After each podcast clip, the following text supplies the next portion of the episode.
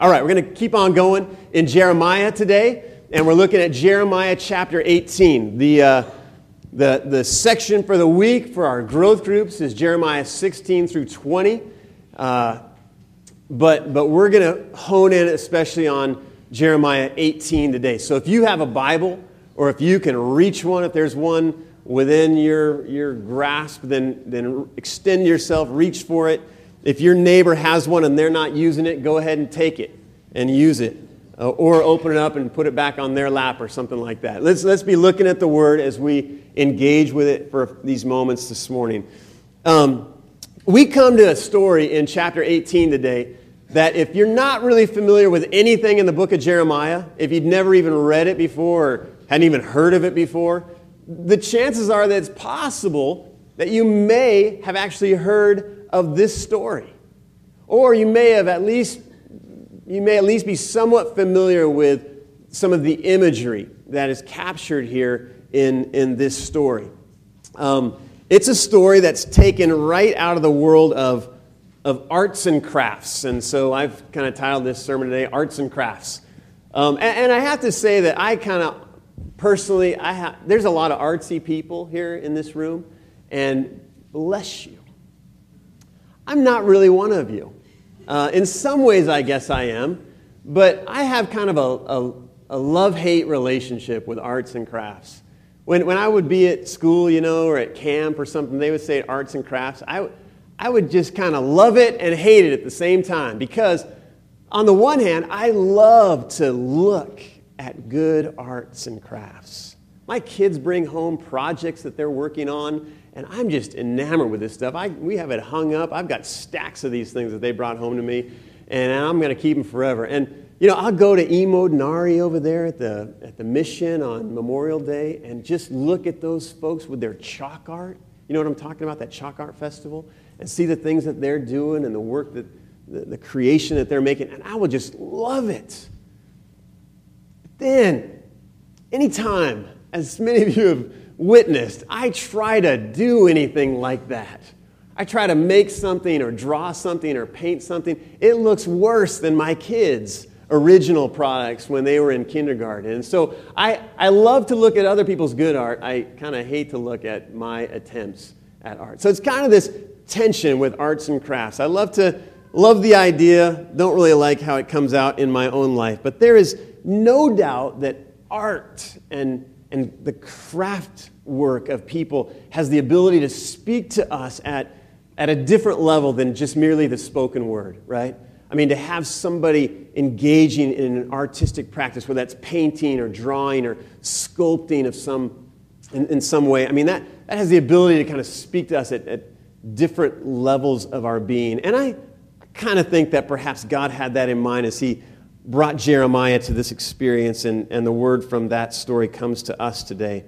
Um, and again, we'll look at this story, and you'll hear very quickly and powerfully how, through this artistic expression, the themes that we've been looking at in Jeremiah are so powerfully communicated, hopefully, even at a deeper and fresher level to us again today. So I want to read the first about 10 verses of chapter 18. I'd love to have you stand with me as I do. Chapter 18 of Jeremiah, and I'm going to begin at verse 1 and just read through verse 10. We'll look at some following verses in just a little bit, but we'll just read through verse 10 for now.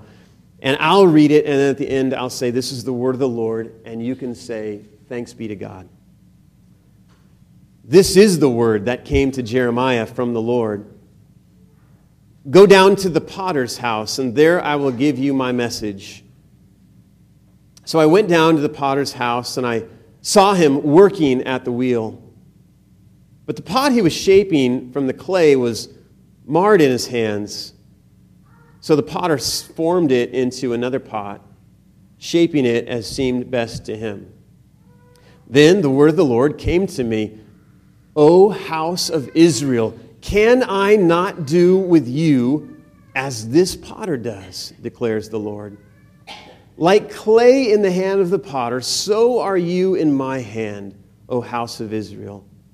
If at any time I announce that a nation or kingdom is to be uprooted, torn down, and destroyed, And if that nation I warn repents of its evil, then I will relent and not inflict on it the disaster I had planned.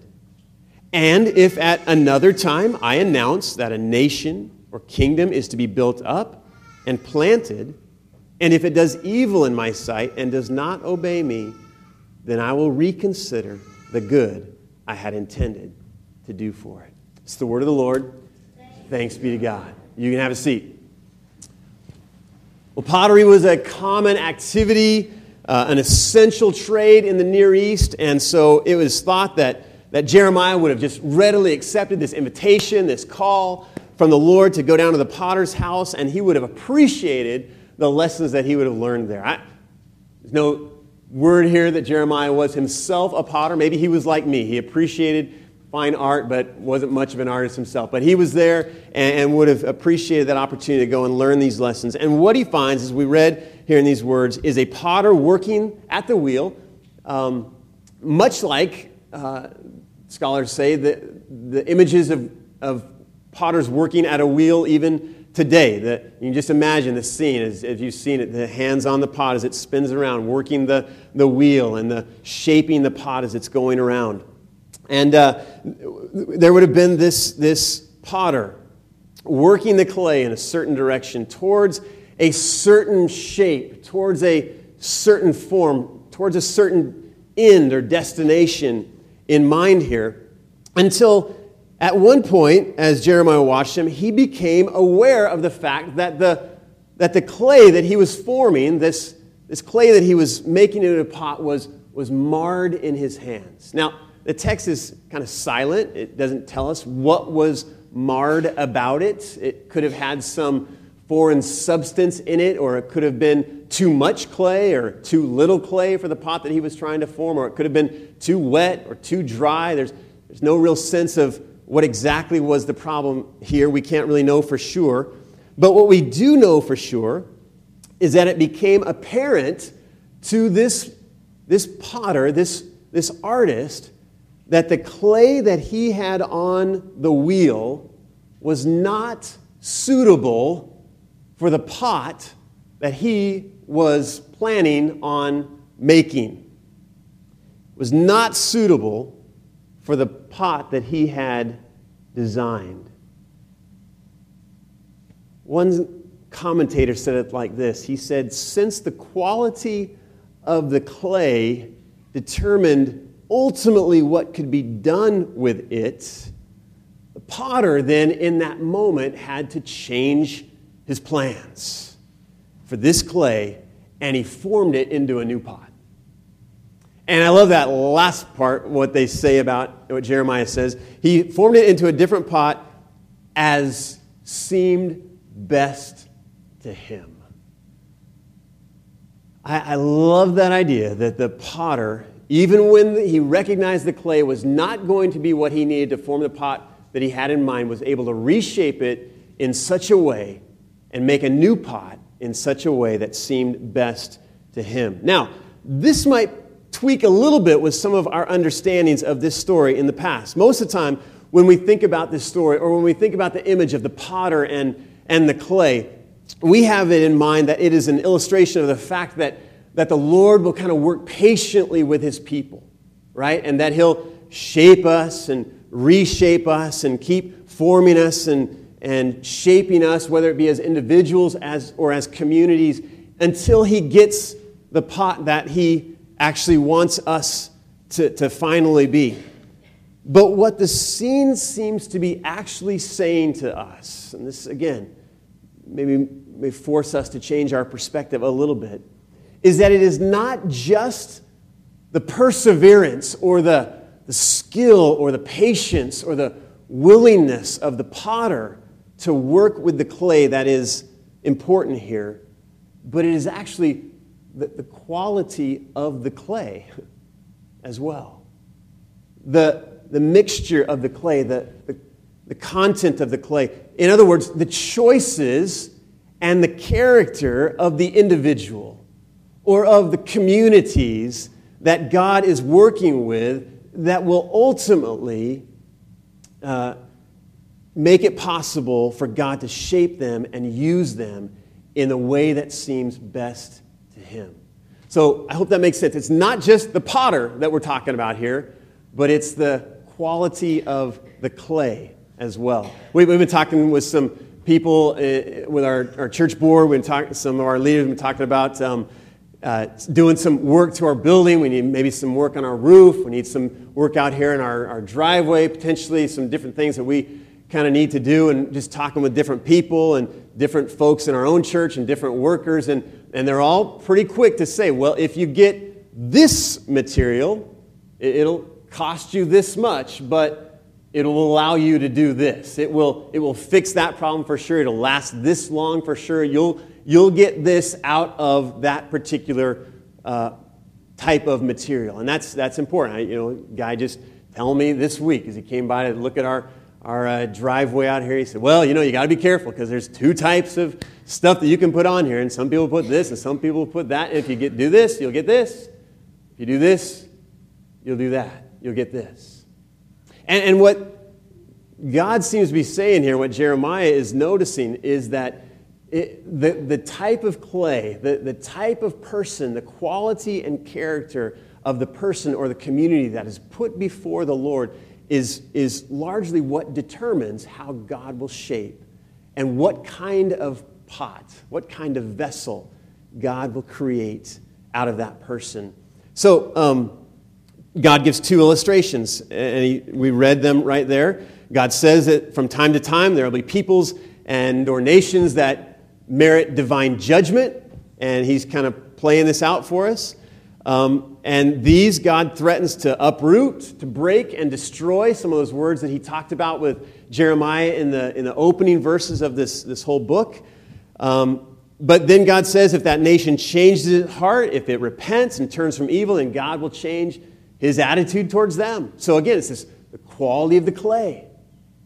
It's the quality of the clay. God will change his attitude a different type of treatment because of their changed behavior. And then he follows that up, though, and he says if he had intentions on building and planting, if he had intentions for growing and supporting and blessing a nation or a people, but if that nation is determined to do evil, if that nation is determined to disobey, to go in a different direction than the one that he would have them to go in, then that will also result in a changed treatment of them by God. God will also, He will, he will change his, his plans for them and make them into a new pot.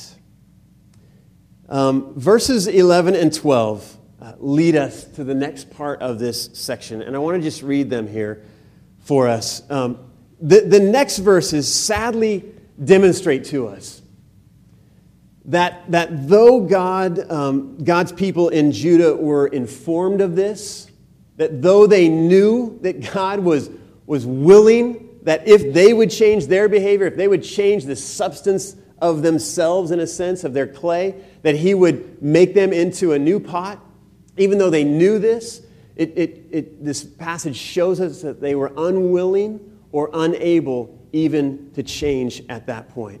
That they were committed to a life of sin and rebellion, and because of that, they had found themselves backed into a corner where that's really the only way that they knew how to live. Let me read it for you. In fact, why don't you read it along with me from the screen here? Just verses 11 and 12. Just read it out loud, would you? Now, therefore, say to the people of Judah and those living in Jerusalem, this is what the Lord says Look, I am preparing a disaster for you and devising a plan against you. So turn from your evil ways, each one of you, and reform your ways and your actions. But they will reply, It's no use. We will continue with our own plans. Each of us will follow the stubbornness of his evil heart.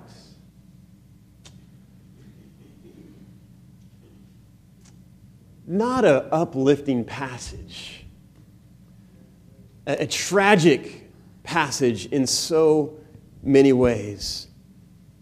For what we find here in reading this passage is the reality that God was dealing with a a, a type of clay here, if you will, to follow out the metaphor, that was resistant, that was recalcitrant, if you want to get even a bigger word, that was, it was unmanageable and that was unwilling to participate in his desire to shape them into the kind of people and into the kind of vessel that he wanted them to be.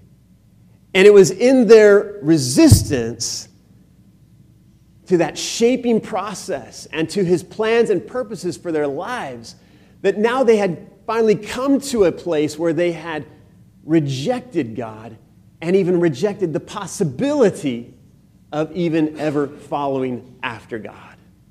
This is tragic. So you can see how their, their resistance at first, their, their unwillingness to follow his ways for them to turn and to repent and to move in the ways that he would have them. Now, it had, it so built up that they had since had become hardened clay, now completely unable or unwilling to turn. Their resistance had led to this place of complete rejection. These, uh, again, the verses tell us God was actually shaping evil. That's what we read, 10 11. He was shaping this, this punishment for his people, and he was making plans for their destruction because of the way that they had lived in contrary to the, to the covenant. They were, they, were, they were worthy of the covenantal curses that were, that were shared in earlier passages of Scripture. Only a radical change at this point could avert that judgment. But they had gone too far in their stubbornness, and they could only reply with those words that, that maybe none of us have ever said. But I would guess that some, if not most, if not all of us, have at least felt a time or two when they simply said, It's no use. It's no use. This is just kind of who I am. This is just kind of how I've been and the direction I've gone all my life.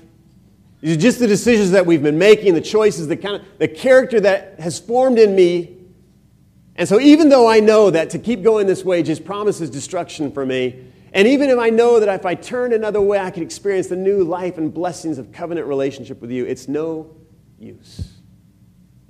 It's just kind of who I am. This is, uh, this is so sad, so tragic. God's intentions, I hope you're picking up on this. God's intentions are not to just kind of randomly uh, punish his people. He, God's intentions are not just to kind of put them down and put them in their place. God's intentions are to restore them to relationship and to restore us to relationship. He's always working. Every move he makes is always such that it would pull us back into relationship with him. And here again, even this threat, this warning of devastation is meant as a loving extension to invite them back into relationship with him. And and, sadly and tragically, the response of the people to this compassionate God are simply a look in his direction and the words simply, no thanks. They were, they were so addicted to sinning. we read it. They were, weary, they were growing weary in their sinning. They were so addicted to this way of life that they'd given up any hope of moving in a new direction. They were so used to losing, put in athletic terms for me and maybe some of you. They were so used to losing that they couldn't even fathom the idea of potentially winning. It's, it's, it's World Series time, so uh, the playoffs are in action. So I began to think just who are the losingest teams of all time? And uh, there, there are several. You, you probably uh, name a few. But, but the one that stands out, the team that stands out, when you begin to talk about losing teams, really, especially in baseball, are the Chicago Cubs. Right? Does anybody follow the Chicago Cubs at all? Any really fans here? If you're a Chicago Cubs fan, you, yeah, okay, you guys deserve just all the props in the world. Um, because the Chicago Cubs have not been to the World Series, are not won the World Series since 1908. That's a long time for uh, any team to go without you know, winning a national championship. They have not been since 1900, and they haven't even been in the World Series since 1945. And, around that time, there was a guy who brought a, uh, this is a weird story, but a guy who brought his goat with him to Wrigley Field. Some of you maybe know this story. He brought his goat with him, and Mr. Wrigley, the owner of the Cubs and the owner of the field at that time, he kicked the guy out. He said, You can't have your goat in here. And as he was leaving, the guy said, The Cubs will never win. And it's been known as the, the curse on the Cubs ever since that time. And Cubs fans really believe in this stuff. And, and so much to the fact that a few years ago, I think it was 2000. Oh, some of you remember Bartman, right? We don't need to talk about him, but, but they, were, they were just outs away from clinching a series to send them to the World Series. And one of their players was making a catch in the eighth inning to end the inning, and a fan reached out and knocked the ball away. And he dropped the ball. He didn't get, catch the ball. And the team that they were playing came back to score like eight runs in the next two innings to win the game. They lost the next game. They still didn't go to the series, and the curse lived on. and, and if you're a Cubs fan, the point of all this, if you're a Cubs fan, they're, they're known as the lovable losers. And that's, that's the nickname for the Cubs, the Chicago Cubs, the lovable losers. They're known for losing. That's just kind of their deal. When somebody, if you're a baseball fan, somebody mentions the Chicago Cubs, ah, the losers. They lose. That's what they do. And so much so that the fans of the Chicago Cubs, probably you guys, if I'm not mistaken, have just kind of come to expect we're going to lose. It's just what we do. We'll play 162 games, we'll lose most of them. we, we won't go to the playoffs, we won't go to the World Series, but we'll keep on doing what we do year in and year out because we're in Chicago and it's a big market and people come to our games anyway and give us a lot of money. That's basically what it is. But they just become used to losing. As I read this passage, I just, that's what struck me with these people. And it struck me so much about who we are. We've just become used to sinning. We've just become used to losing. We've just become used to making that mistake. When that temptation comes, we've been, just become used to giving into it. We've just become used to, to, to going the way that we know God doesn't want to, us to, and yet we just kind of accept it because, well, we're losers. We're sinners. That's just what we do. And it's as opposed to this optimism of the grace of God that, we, that, that God invites them to experience, this, this opportunity to change and be transformed and move in a new direction. We've, we've, we've given in, we've relented to the pessimism of our own souls.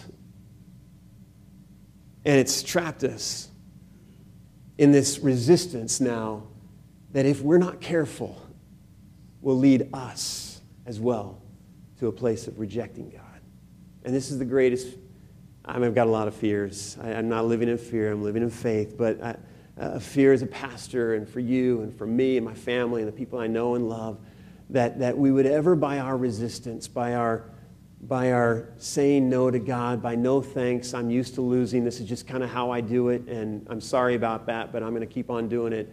That by that continual resistance to God, that there comes a moment, potentially, as we see in Jeremiah, there comes a moment where God simply says, That's it. And, and God doesn't even potentially say it, but, but we say it. Consciously or unconsciously, we say it, but by our resistance, me just come to the place where we don't even know how to win anymore. We don't, even, we don't even know how to make a good choice anymore because we're so used to doing it one way. And it's something for us to be alerted to, folks, and to think about. And I think this passage of Scripture is so timely for us because we can so subtly be sucked into this resisting God in our culture. We can be making choices that just don't seem to make that big of a difference. But as they add up, as they stack on top of each other, we're building up a resistance that we cannot recover from. And that's what God goes on to talk about in the next few verses. Let me read these 13 through 17. be on the screen for you. Jeremiah lapses into poetry. He can't help himself. He, He's a reporter, but he's also a poet. And here he goes, 13 to 17, as he speaks about the consequences now of a group of people who have resisted God so much that they have come to a place of rejecting God. And he says, Therefore, this is what the Lord says that whenever you see therefore, you got to figure out what it's there for. And it's, it's because of what they have done. Now, this is the result, this is the consequence. Inquire among the nations. Who has ever heard anything like this? A most horrible thing has been done by virgin Israel. Does the snow of Lebanon ever vanish from its rocky slopes? Do its cool waters from distant sources ever cease to flow? And the answer to those rhetorical questions are resounding no. Snow never vanishes, the waters never cease to flow. Yet my people have forgotten me. They burn incense to worthless idols which made them stumble in their ways and in the ancient paths. They made them walk in bypaths and on roads not built up. Their land will be laid waste, an object of lasting scorn. All who pass by will be appalled and will shake their heads. Like a wind from the east, I will scatter them before their enemies. I will show them my back and not my face in the day of their disaster.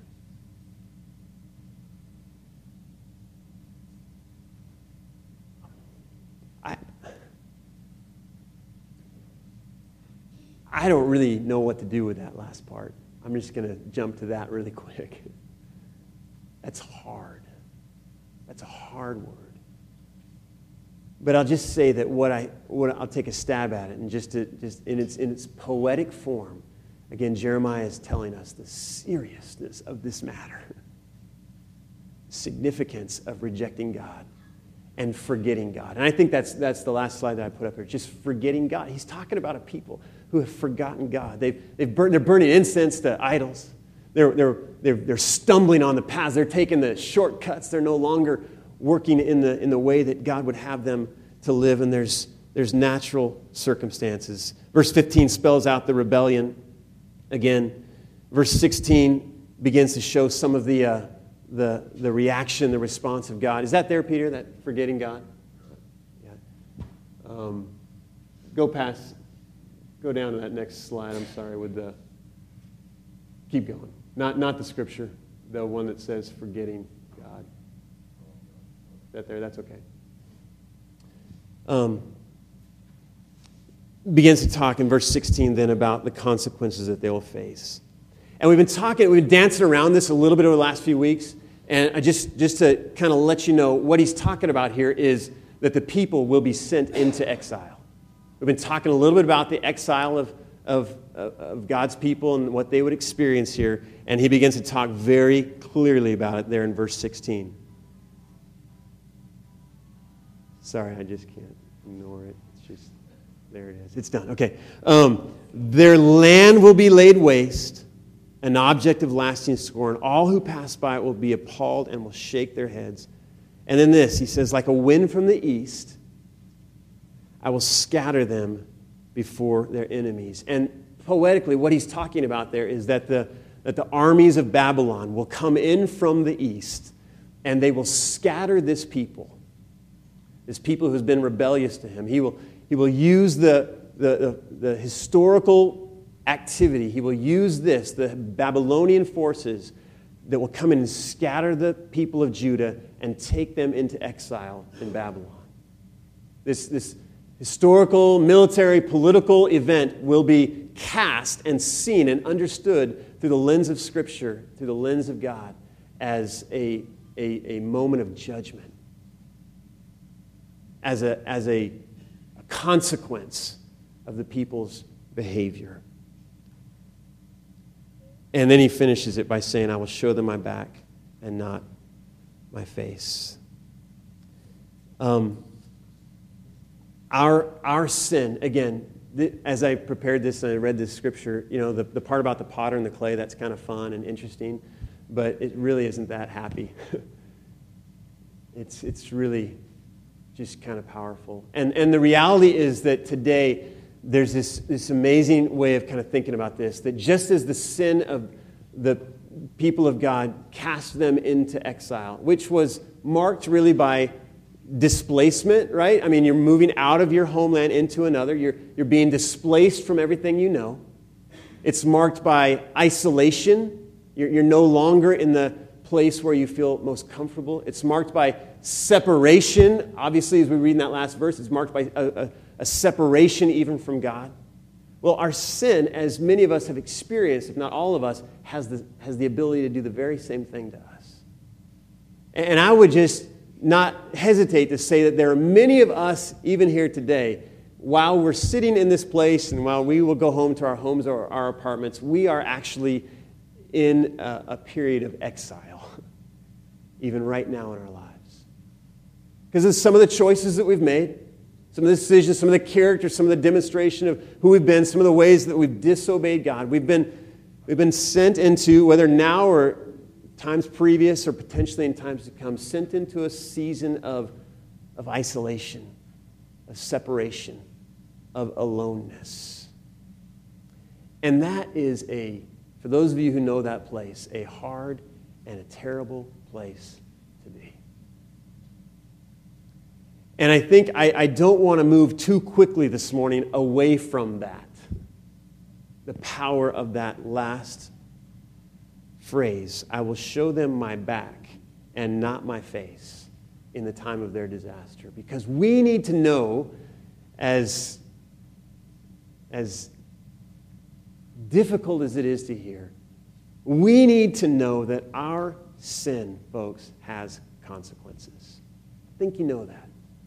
Paul would write about it in the New Testament. He would simply say the wages of sin is death. It's not just physical death, spiritual death. And we've experienced that. Potentially we'll experience it again. But we need to, we need to recognize and come to grips again with the fact today that our, our, our, our, our choices, our, our obedience versus our disobedience are not matters to be made or dealt with flippantly or casually. I will turn my back. Now, here is the great hope.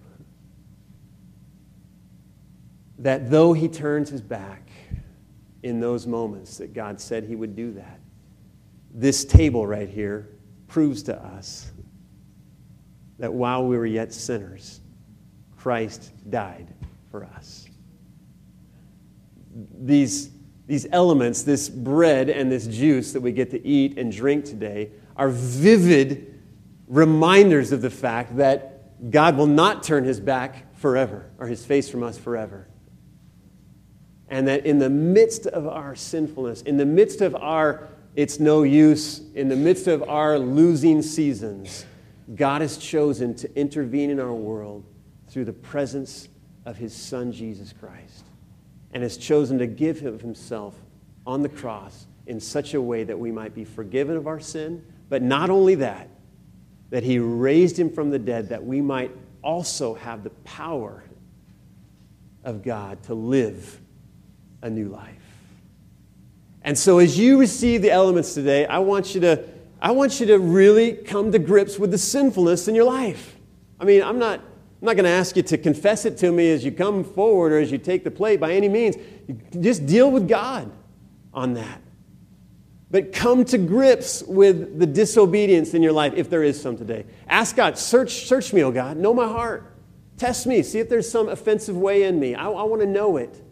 And if there is, I want to deal with it. I don't want it just to, to kind of fester in my life, because that's what it will do come to grips with it, and then come to grips with the fact that God has made a way for you to experience a freshness in Jesus that only He can provide, and the power to live in a new way. I'm going to invite our worship team to come. They're going to sing for us a, a, a song as we, as we pass, and I'm going to ask my servers to come and meet me here at the table. And we're going to distribute the elements to you where you sit. And as you receive them, you can take the bread and you can take the juice and you can hold it. You can go ahead and eat it or drink it if you need to, if you'd like to in that moment, or you can hold it and we'll eat it and drink it together as they come to the close of the song after everyone's been served.